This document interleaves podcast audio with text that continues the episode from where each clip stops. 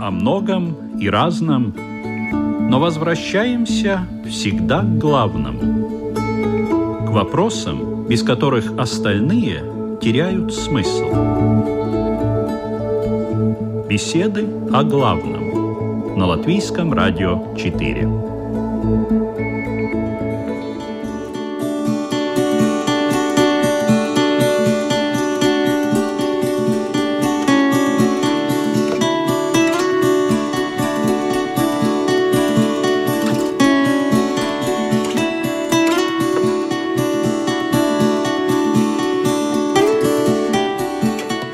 Здравствуйте, уважаемые радиослушатели! В эфире программа «Беседы о главном».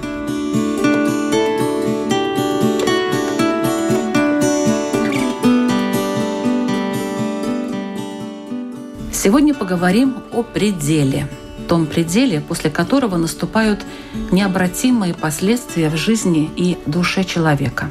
Это может быть предел защиты и предел урона – мы можем и должны защищать себя, своих близких, защищать то, что нам дорого, то, без чего мы — это не мы. Но есть определенная черта, за которой защита становится бессмысленной, неуправляемой агрессией, наносящей непоправимый урон и другому, и, что важно, нам самим.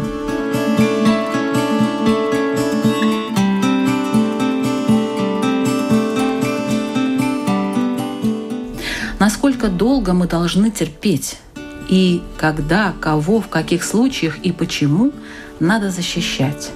Где предел того осознаваемого урона, который мы должны вынести, не озлобившись, не ответив тем же? И что происходит с теми людьми, которые просто не умеют себя защищать?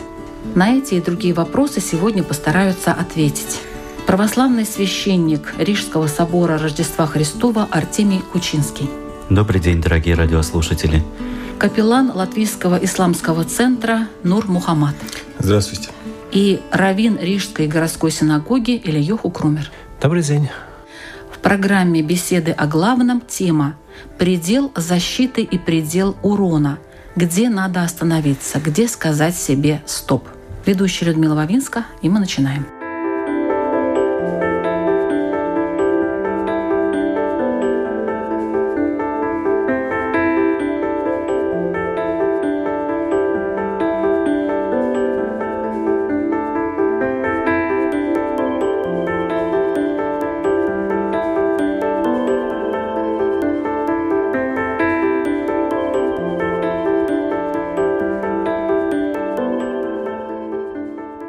Давайте с самого главного. Надо ли вообще себя защищать? И если да, то в каких случаях? Отец Артемий. Это многосторонний сложный вопрос, на который вы частично сами ответили, заявляя тему сегодняшнюю. Однако нужно отметить, что существует угроза физическая, может существовать угроза моральная. Если говорить о моральной угрозе, то самая лучшая защита – это не реагировать на тех, кто поступает, может быть, не очень честно и справедливо с нами. Если говорить о физической, то тоже стараться максимально не допускать применения тоже физической силы, как и к нам обращено какое-то деяние, которое вредит нам.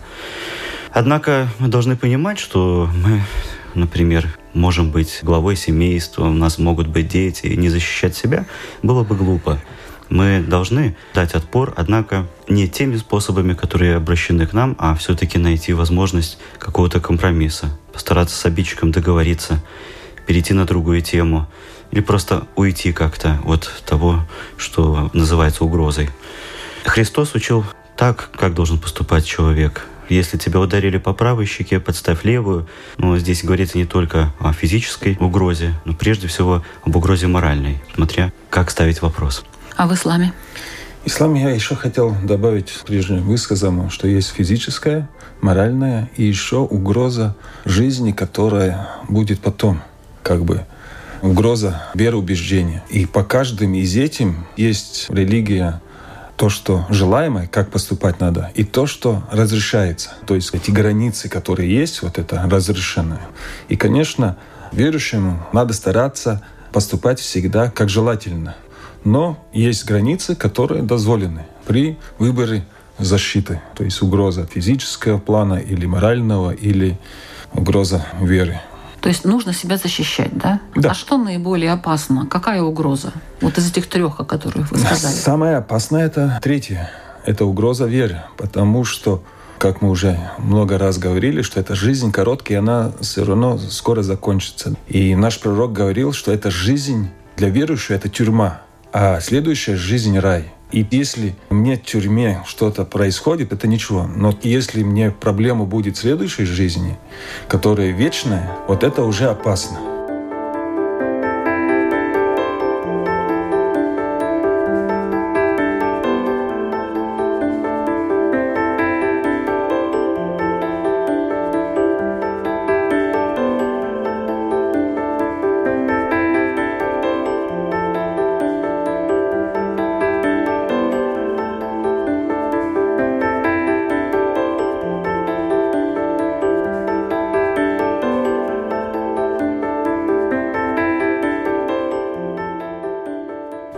В иудаизме как оценивается предел защиты и вообще надо ли себя защищать? Человек, разумеется, обязан себя защищать от э, любой опасности. Предел, скажем, масштаб средства этой защиты, они зависят от конкретной ситуации, от того, какого типа, скажем, это опасность. В каких-то случаях у человека будет право эту опасность игнорировать, а в каких-то случаях он не будет иметь такого права. Зависит тоже от того, что это за человек. Но есть какие-то правила определенные. Человек обязан защищать свою жизнь в случае, если другой человек проявляет агрессию по отношению к нему, которая представляет для его жизни опасность. Но он сам Он- оценивает это, да, или как? Вы имеете в виду, что сделать, если он, например, ошибся в этой оценке? Ну, давайте возьмем самый простой случай, когда тот человек, который эту опасность проявляет, он э, однозначно высказался на этот счет, сказал, что я тебя убью. Ну, это понятно. В такой ситуации человек обязан себя защищать, в том числе ценой жизни обидчика. Это относится не только к прямой угрозе, но и к ситуации, когда мы понимаем, что такая угроза существует. Как, например, в Торе есть такой текст, что если вора обнаружили в подкопе, и хозяин дома, куда он копался, да, ну или кто-то, кто его обнаружил, он его убил, то убийца за это не отвечает.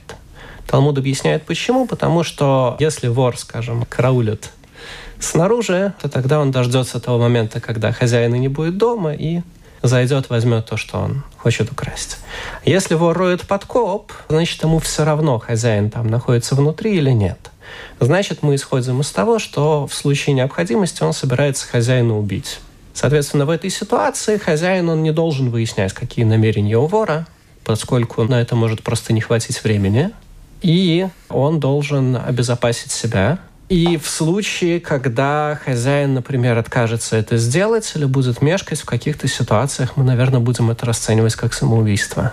Даже так. Да.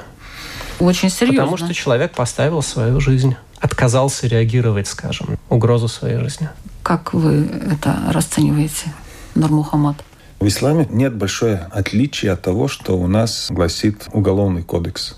Почти одинаково. В Эти- Уголовном кодексе нету слов о вере. В Уголовном кодексе идет речь о защите, да? Да. Сколько можно. И, конечно, если мы переборщаем, то есть этот ответ идет больше, чем урон, как и в Уголовном кодексе, так и в исламе то же самое есть исламский судья, который будет судить. Говоря о вере, защита веры, и прежде всего христианин, по словам Спасителя, должен бояться тех, кто может убить душу человека. Он говорит такие слова «Не бойтесь убивающих тело, а бойтесь тех, кто может убить душу». Иногда духовная смерть, она бывает страшнее телесной. Вообще христиане смерть не боятся и не ищут каких-то любых способов, чтобы избежать смерти. Она так и так неминуема для каждого из нас. Очень важно умереть правильно, умереть красиво, умереть благородно, подготовившись к этому часу. И христианство считает, что самое главное событие в жизни человека – это смерть. Поэтому христиане не боятся только смерти. А вот духовная смерть бывает и причиной телесной, физической смерти, И духовная смерть может провоцировать те как раз ситуации, когда людям приходится защищаться. Например, человек, который ведет развращенный образ жизни, какой-то разбойный образ жизни, он всегда себя подвергает опасности и губит не только свою душу, но души других людей и собственной жизни также. Поэтому именно духовная смерть, она самая опасная. И вот здесь защищаться мы обязаны, христиане. Тут главное сначала понять, Конечно. что причиняется вред, да, урон наносится, потому что не все это понимают. Иногда кажется, что человек с самыми благими намерениями к вам обращается, при этом вот... Но для этого есть совесть, для этого есть у нас Писание, которое помогает нам двигаться в жизни правильно. И нам нужно только сделать выбор.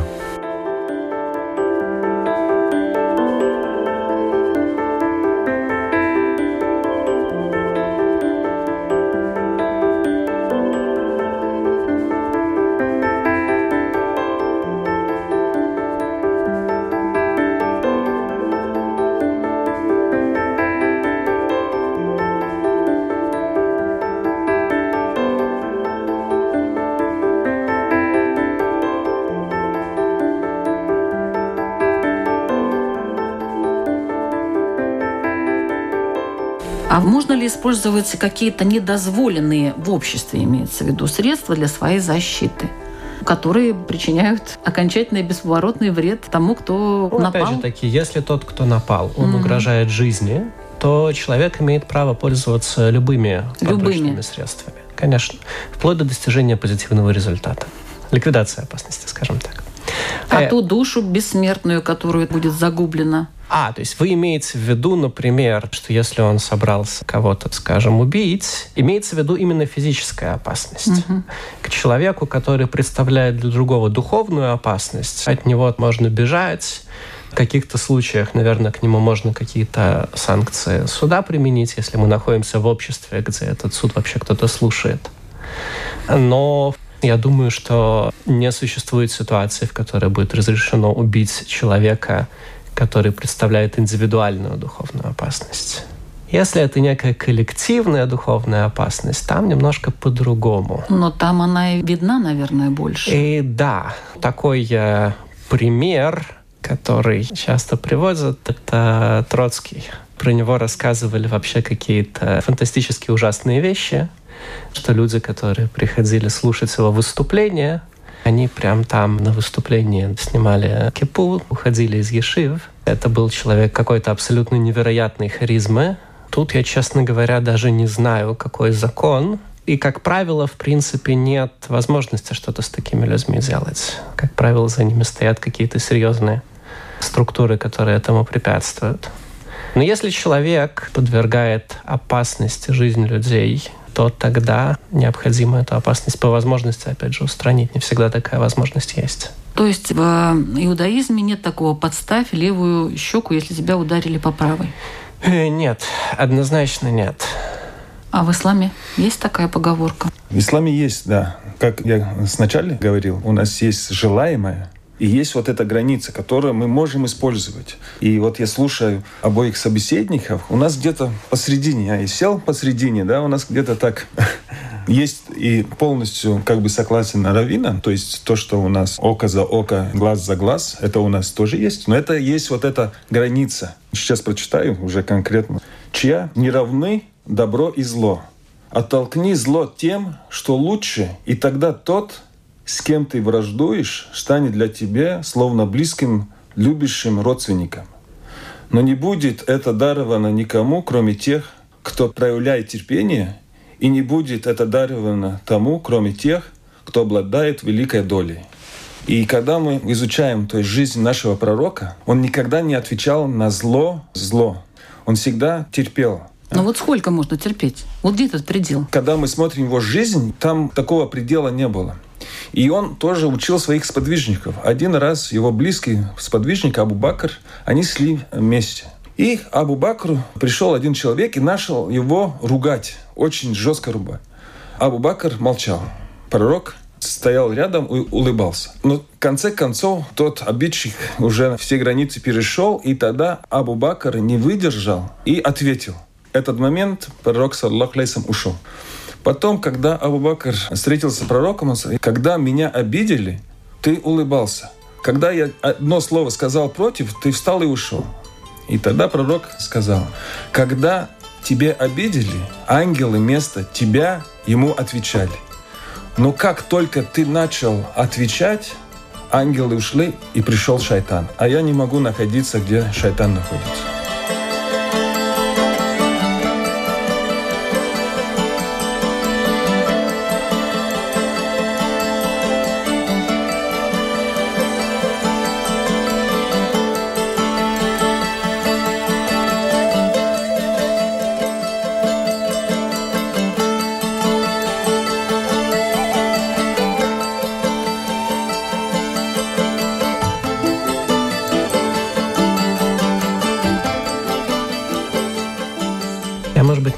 Уточню, что обязанность защищать себя существует в ситуации, когда есть опасность для жизни.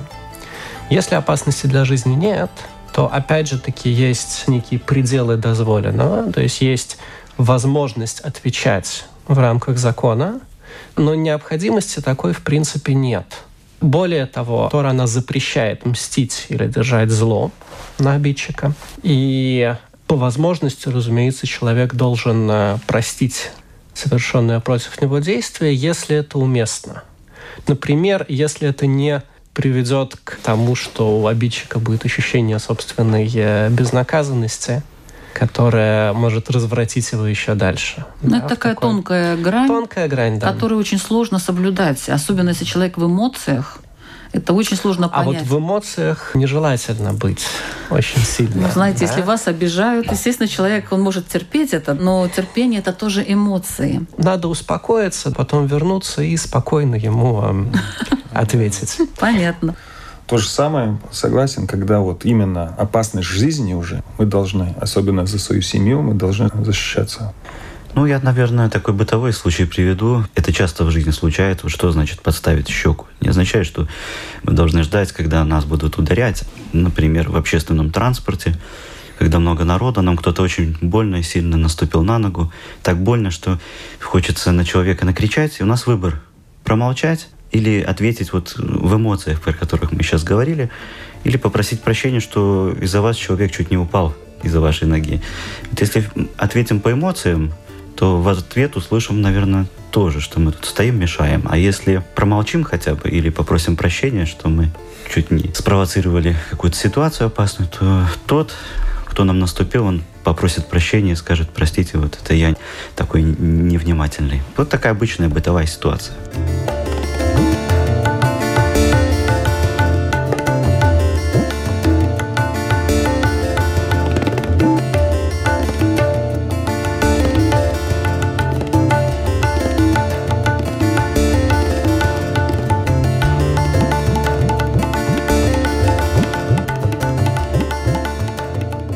Защита и понесенные потери. Надо ли отмечать урон? Вот мне нанесен такой-то урон. Надо и как, если надо, отмечать урон? И на каком уровне он э, считается значимым, этот урон? То есть сейчас мы берем уже не защиту, а то, что нам сделали, какой урон нам нанесли. Если мы говорим о материальном уроне, то, как правило, это некая оцениваемая вещь. То есть надо да. все-таки посчитать, да. да? Что значит надо? Опять же таки, если речь идет только о каких-то материальных потерях, то дальше это находится уже в ведении самого человека. Если он хочет, он имеет право по же, его в желанию, ситуациях да? хорошо это простить. Но если это некий мати... прямой материальный урон, то он, разумеется, как-то более-менее просто исчисляется с привлечением экспертов, если необходимо. Если это какой-то более сложный урон, как, например, ущерб достоинству человека или, скажем, компенсация за боль и так далее, то тоже есть способы, как суд это оценивает. То есть надо в суд обращаться? Да, конечно, нужно обращаться. Ну, в принципе, никто не запрещает двум э, разумным людям это решить самостоятельно, без участия суда. И если они оба в итоге остаются довольными, то разумеется но при этом человек может обратиться в суд. Более того, если мы говорим, что даже урон, который нанесен в рамках самозащиты, да, его все равно нужно компенсировать. А на каком уровне он считается значимым? Это сам человек определяет? Нет, есть такое понятие ШВ прута, равное самой маленькой денежной единице. Я сейчас не помню, сколько это, но, по-моему, в пересчете на современные суммы там несколько центов. Это уже значимый? Любой урон, у которого есть некий денежный эквивалент, он значимый, конечно. И нет разницы, или это один цент, или это миллион. То есть закон, он абсолютно одинаковый. В исламе То считается урон? Да, да, конечно. То же самое. Каким образом? Есть судья. Что за судья?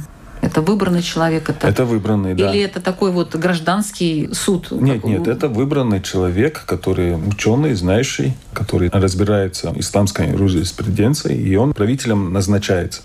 И он выносит решение. Здесь и касается урон, нанесенный материальный, и также телесный, и также жизненный. Есть какие-то правила, ну хотя бы общие? Ну, вот там... как это все происходит?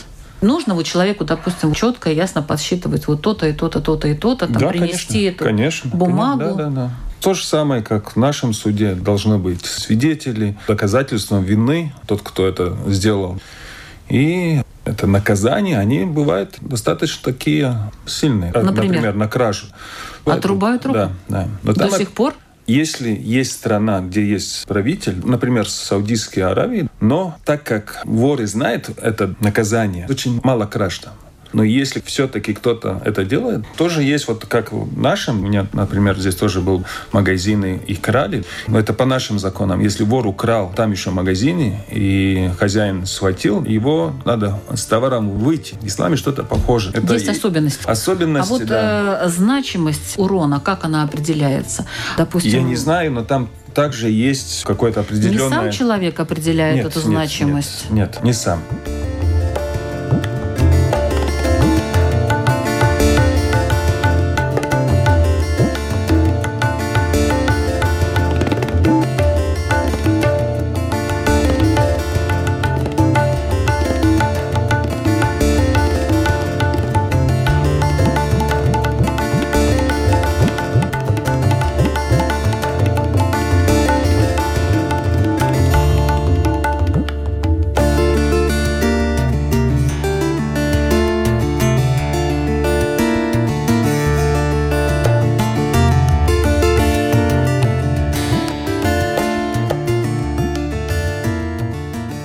Допустим, для меня вот цена это ложка, потому что там, не знаю, она мне досталась от моей бабушки. И, например, на рынке, если бедный человек украдет мясо и он голодный, и, может, для продавца это будет значимо. Судья может оправдать, имея, что вот он бедный, он голодный. Нет, и... подождите, а как же украл и руку рубят? Тогда не рубят. Тогда не рубят. Есть условия, но там уже надо обращаться в суд. У нас, когда так рубят, как это не, не актуально в Латвии, потому я эту тему не очень как бы выучил. Но я могу сказать, что во время пророка, Садлаклейсом, была такая ситуация, что один вор украл верблюда. И те, которые украли, привели вора, вот накажи его. И когда он выдал приказ, что надо ампутировать руку, он плакал при этом. Пророк плакал. И ему подошли и спросили, о, пророк, почему ты плачешь? Я говорю, мне жаль, что у моей общины отрубаются руки. И ему сказали, ну вы же могли отменить этот приказ. Нет. Закон есть закон. Закон я отменить не могу, но тот, кому украли, он мог простить. Это обязательно. Если простили, то уже да, не будет то наказания. Есть, э, наказать можно только тогда, когда обиженный не прощает. Я хочу идти в суд и все. Но всегда есть желаемое, желаемое простить. Но ему есть право. Очень важно, чтобы была справедливость. Как сказал бы наш буддист, тогда тот, кто не простил, тому минус в карму. Наверное. Христианство как таково не запрещает подсчитывать урон или обращаться за компенсацией.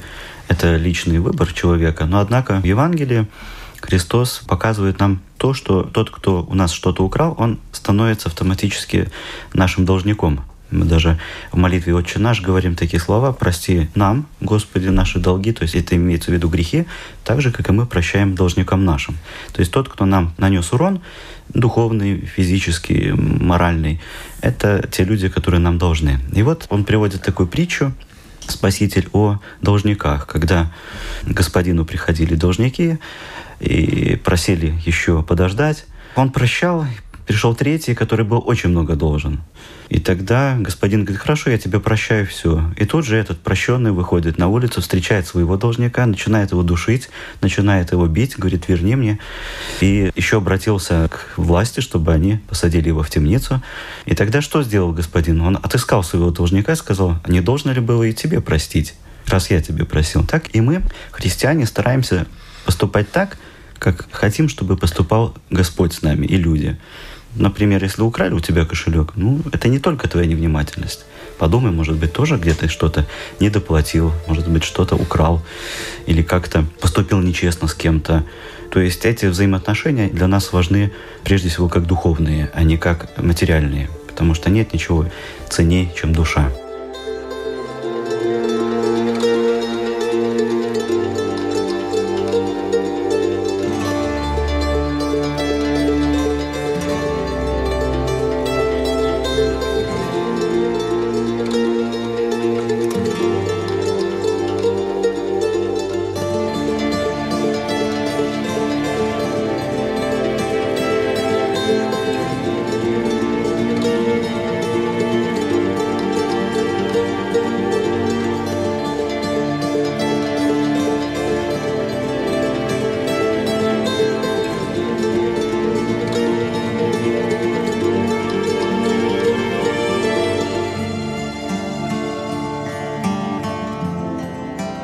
Я хочу напомнить, что вы слушаете программу «Беседы о главном».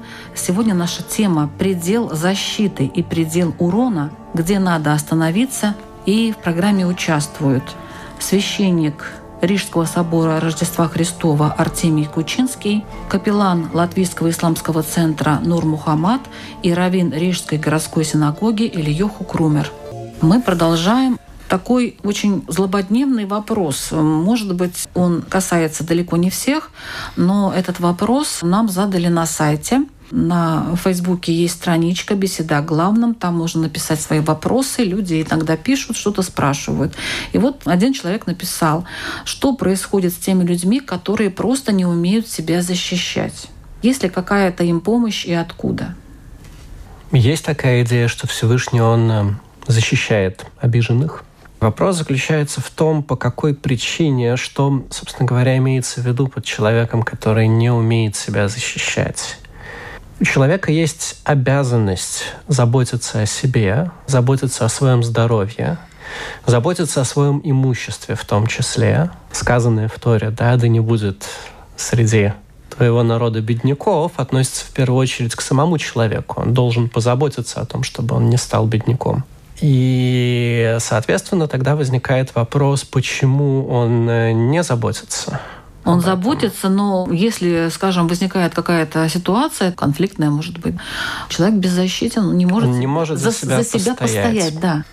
Очевидно, это какая-то психологическая проблема. И, как правило, такие вещи людям довольно сильно в жизни мешают. И хорошо бы с этой проблемой что-то сделать. Ну, например, сходить к психотерапевту, заняться какими-то тренингами личности. Но мы же да, сейчас вот не это. в психологической программе, мы же в другой. Э, ну, это тем так... не менее, с этим точно так же, как с любой, скажем, болезнью, с этим нужно что-то делать. То есть это ненормально, нужно с этим работать. Э, ну, вопрос, нормально это или ненормально. Вопрос в том, что человек не может делать то, что он, в принципе, делать должен бы. Соответственно, нужно сказать, что каким-то образом ему нужно о себе заботиться. Или каким-то другим образом решить этот вопрос. Ну, найти кого-то, кто будет отстаивать свои интересы.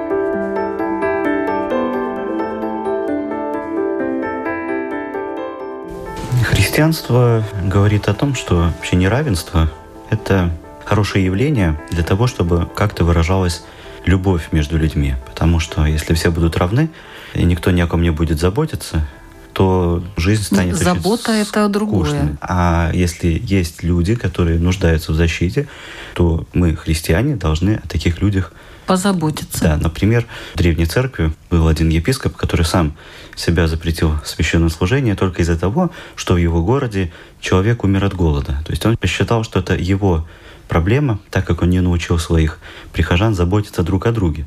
Также и вопрос защиты – это примерно то же самое. Но и также мы считаем, что такие люди, которые слабые, больные, те, кто не могут за себя постоять, о них заботится сам Бог. И такое есть хорошее русское слово, как убогие люди. То есть это те люди, которые у Бога на особом счету. За таких людей заступаются ангелы и сам Господь. Может быть, хорошо быть таким человеком, как вы считаете, Нур Мухаммад?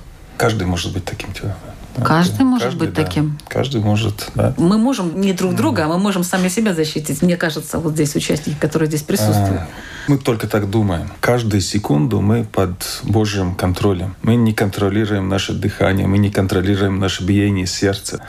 То есть вокруг нас умирают люди, уходят молодые, сильные. То есть мы постоянно нуждаемся быть убогим, то есть под защите. Это наша внутренняя проблема, что нам кажется, что мы такие сильные, мы такие крутые, у нас есть деньги. Но в принципе мы все ходим по ниточке, мы все от него зависим. И то, что кажется обиженного, то есть, да, у нас есть очень много традиций от пророка передано, что молитва, мольба обиженного никогда не отвергается. Но саму обиженному, которым, вот как вы говорили, постоянно обиды, и он не может под себя постоять, уже надо подумать, почему эта ситуация такая. Почему все на его наезжают? Где проблема? И очень больших случаев это именно его проблема к отношению к Всевышнему. Он что-то нарушил. И это Всевышний посылает его испытание, чтобы он вернулся к нему обратно. Или иногда наказание. И у нас в одной исламской конференции шейх задал такой вопрос. Если агрессор напал на страну и отобрал землю, и те, у которых отобрали землю, то есть кто из них является агрессор, а кто является обиженный. И, между прочим, он как бы не сказал вслух, но это подразумевалось, вот это израильский, палестинский конфликт. И большинство ответили, конечно, тот, который напал и отобрал, он агрессор. Он сказал, нет, неправильно. На кого напали и отобрали, они агрессоры. Потому что они нарушили все пределы дозволенного, которые Бог им вменил. И тот, кто напал, он как бы только в руках э, Всевышнего. исполнил волю Испол- Бога. Да, полный Бога. Да? Но агрессор тот, на кого напали. Потому что он нарушил все пределы. А То что есть, же там палестинцы нарушили? Вот я так думаю про себя. Ну, все, что можно. Все нарушили, Ну, да? все. Ну, там нету ни молитвы, ни хороших деяний. Образ жизни. Это не только молитва, там, пост. Это вся наша социальная жизнь. И как мы это оставили, как мы начали гоняться за материальным ценностям, так мы пали в глазах Всевышнего. Это не только Палестина, это вся исламская община. То есть мы сейчас полностью потеряли наши ценности. Большинство мусульман думает о этой жизни, о работе, о хорошей материальной улаженной жизни. Мы забыли о следующей жизни. И Всевышний нас наказывает. И это в любой ситуации. И тоже не обязательно исламе. Любой, если мне постоянно кто-то обижает, мне внутри что-то не в порядке. Потому что все под контролем Всевышнего. Все сердца людей. И если я такой верующий, а остальные неверные, такие ниже меня, если мне есть вот это немножко капля гордыни, Всевышний сделает так, что вот они против меня будут также относиться. Но если я смотрю на других людей с переживанием, с милосердием, думая, как, что с ним будет, когда он умрет. Даже он обидчик меня, но он не верит в Бога, что с ним будет после смерти. Всевышний может изменить его сердце, и он может ко мне хорошо относиться. И это тоже один, вот то, что я читал, аят. «Отверни зло с добром, и он станет твоим лучшим родственником». И иногда, вот у нас, если посмотреть YouTube канал в интернете, да, YouTube. защита, да, там есть, вот тебе это сделать, тебе надо такой прием к нему использовать. Это только враждебность и зло а, распространяет.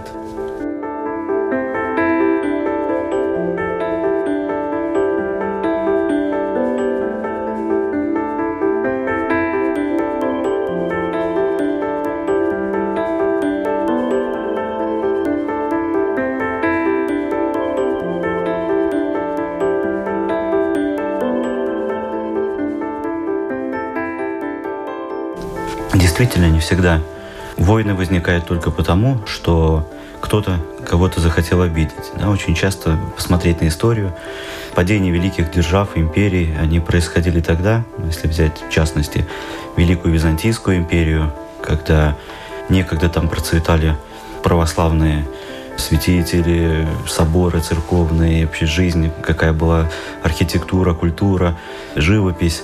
Как только люди стали увлекаться материальным, появилась коррупция, современным языком говоря, бегство за материальными ценностями, Византия пала на нее. Нападает Османская империя. Почему? Потому что Господь это попустил. Если посмотрим, там войны последнего предыдущего столетия, опять-таки, как только вера в народе угасла, и тут враг подкрался и сделал свое дело.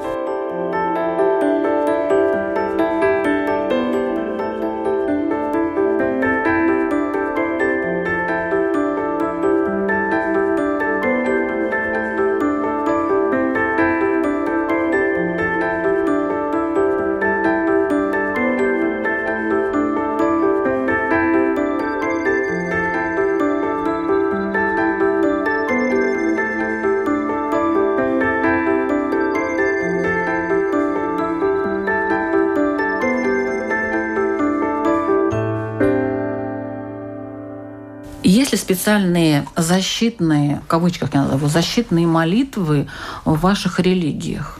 Есть они такие? Молитвы, которые обращение к Богу, скажем, назовем это так, которое может вот как-то защитить, помочь? Во-первых, человек всегда может обратиться с молитвой ко Всевышнему и говорить с ним, ну, как ребенок говорит со своим отцом, и просить его защите, разумеется, о том, чтобы он заступился за него. Есть определенные части молитвы, которые непосредственно об этом говорят. Много есть псалмов царя Давида, в которых он просит Бога о заступничестве. В исламе? У нас в Коране пророк, саллаху видел несколько сур и несколько аятов, которых человек, когда прочитает, он получает защиту. Не только физическую, но больше с глаз, зависть, подобное зло. Например, когда мы идем спать, мы уже ложимся в постель, в руках читаем последние три суры. قل هو الله أحد الله الصمد لم يلد ولم يولد ولم يكن له كفوا أحد قل أعوذ برب الفلق من شر ما خلق ومن شر غاسق إذا وقب ومن شر النفاثات في العقد ومن شر حاسد إذا حسد بسم الله الرحمن الرحيم قل أعوذ برب الناس ملك الناس إله الناس من شر الوسواس الخناس الذي يوسوس في صدور الناس من الجنة والناس И тогда плюем руки и протеряем всю тело. И так три раза. И это защита. И в этих сурах тоже говорится, мы обращаемся к Господу миров, Господу людей от защиты глаза, от завистника и так далее. И тогда, Роксан, кто прочитает это, то есть ему ночью ничего дурное не случится. А тут в курсе, да, есть тоже много. И тоже пророк, саллаху научил разных дуа от разных вредных змей, скорпионов. Так то есть достаточно Достаточно, молитвы, да. Достаточно, да. В христианстве? Христианство к молитве относится как к способу общения человека с Богом или человека со святыми. И не так важно, как вот часто можно встретить, вот молитва там, от такая молитва от того, от того, для того. Тут важна не сама молитва, а именно общение человека с Богом. Когда есть вера, когда правильно поставлена цель в молитве. Потому что можно молиться, опять-таки, попросить наказать обидчика. Такая молитва Богу не угодна. Христианин молится, Господи, прости его, потому что человек сочувствием молиться о нем. Прости, не накажи, вразуми. Однако, если посмотреть на богослужение христианской церкви, оно в основном состоит из чтения пения э, священных текстов, как говорили псалмы, чтения там, ветхозаветных пророков и Евангелия. Я знаю такой случай. У нас один священник поздно шел домой, уже было темно, и компания ему встречается. Там затеялась драка какая-то, и одного парня избивали жестоко. И ему пришло на ум произнести заповедь «Не убей». И эта компания, она вот как будто обмякли руки и спрашивает, что ты сказал? Ну вот такая заповедь есть. И они испугались, в страхе, ужасе разошлись. Это в наше время было? Это да, вот недавно было, да. Так что Слово Божье, оно имеет силу, и особенно если мы с верой произносим, то всегда у нас будет защита.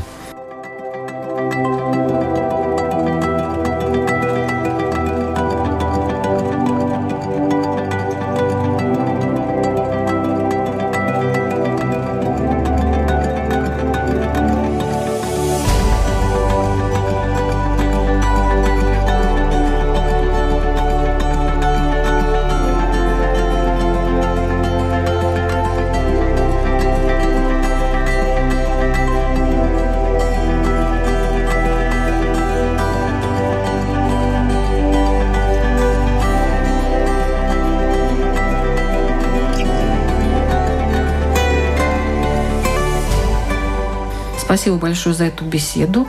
Э, в заключение я бы хотела попросить вас задать свой вопрос нашим радиослушателям. Не только они задают вопросы, но и мы задаем им вопросы, чтобы уважаемые радиослушатели подумали и ответили сами для себя на этот вопрос честно и откровенно. Давайте начнем с Равина Ильюх Крумер. Пожалуйста.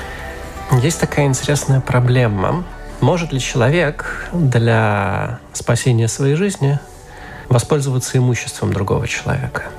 Ну, например, больной человек, у которого нет денег на покупку лекарств, которые необходимы ему для спасения жизни, может ли он эти лекарства украсть?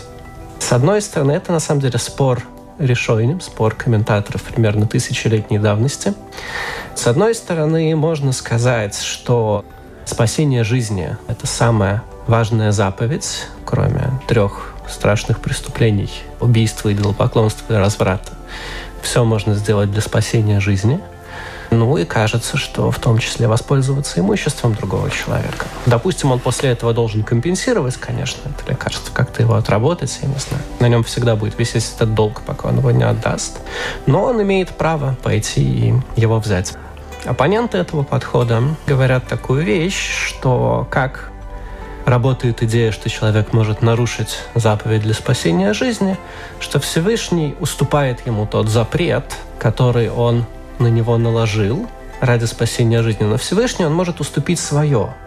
Уступить чужое он не может. И поэтому нельзя воспользоваться чужим имуществом, потому что кто ему его разрешит? И, соответственно, вопрос радиослушателям, чье мнение им ближе. Спасибо. Капеллан Латвийского исламского центра Нур Мухаммад. Пожалуйста, ваш вопрос. Когда у вас в следующий раз возникнет какой-то конфликт бытовой, на бытовом уровне, трамвай или машина подрежет, там будет матом крить, какой вариант, мы говорили, на зло ответить добром? Какой вы выберете вариант ответить добром? Продумать, да? Да, продумать. Как Когда в следующий раз у меня будет да. конфликт, вот что я сделал такое, чтобы я ответил добром? Как? Спасибо, очень хороший вопрос. Православный священник Артемий Кучинский. Вопрос короткий и простой. Христос сказал, что нет больше любви, если кто свою душу отдаст за други своя. Такой вопрос. Как часто мы готовы пожертвовать собой ради блага или спасения ближнего? Спасибо. Вы слушали программу «Беседа о главном». Ведущая Людмила Вавинска. Слушайте нас э, каждую среду в 2 часа дня на Латвийском радио 4. Всего доброго. thank you